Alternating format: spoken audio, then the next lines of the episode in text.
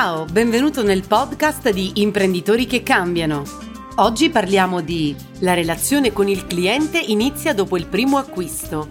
Come fai a considerare una persona che ha acquistato da te un vero e proprio cliente e tu al contrario di chi ti senti cliente? Si dice che un cliente per essere considerato tale deve aver acquistato almeno tre volte dalla stessa azienda. Questo però dipende dal settore. Se vendi auto, ad esempio, i tempi per fare tre acquisti si allungano o vanno considerati quelli di più persone della stessa famiglia. Se invece hai un negozio, devi fare in modo che il cliente torni più frequentemente. Le riflessioni che trovi in questo articolo sono tratte da un live nella community di Imprenditori che cambiano. La relazione con il cliente inizia dopo il primo acquisto. In molti casi gli sforzi degli imprenditori sono concentrati nella fase di preacquisto per trovare nuovi clienti e arrivare alla vendita e investono molto meno nella fase successiva, che non è deputata alla conquista ma al mantenimento dei clienti nel lungo periodo. Ed è per questo che noi come clienti non sempre ci ricordiamo il sito su cui abbiamo fatto un acquisto in velocità quando ci si è rotto lo schermo dello smartphone, o il negozio dove siamo entrati mentre eravamo in viaggio per lavoro e avevamo scordato l'ombrello, o ancora il fornitore che al telefono ci ha risolto velocemente un problema di connessione.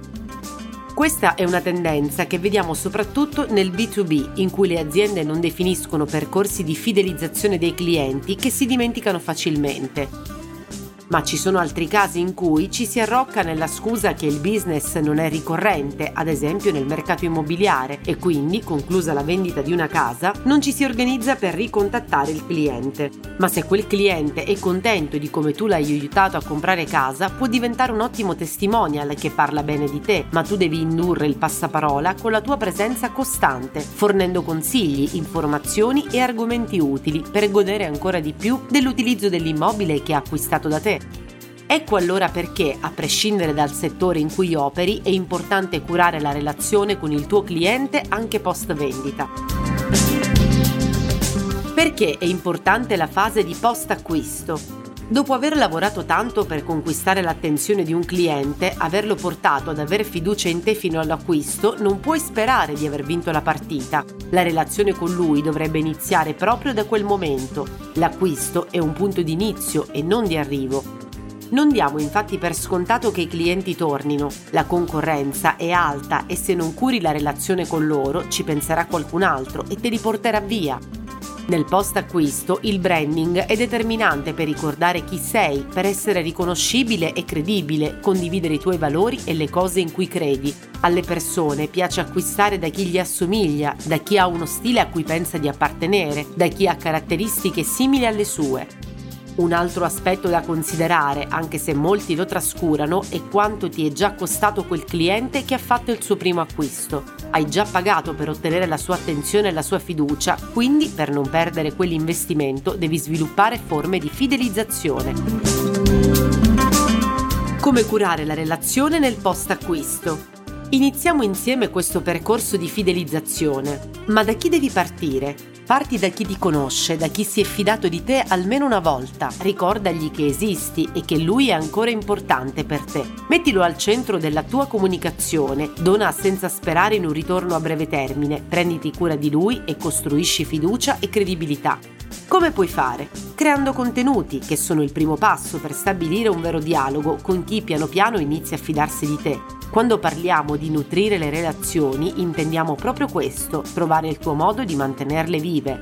Puoi creare articoli, video, podcast, le informazioni che condividi sono un vero tesoro. Crea e offri quelle del tuo settore per renderti autorevole, credibile, far comprendere la tua unicità e quindi fidelizzare chi ti apprezza.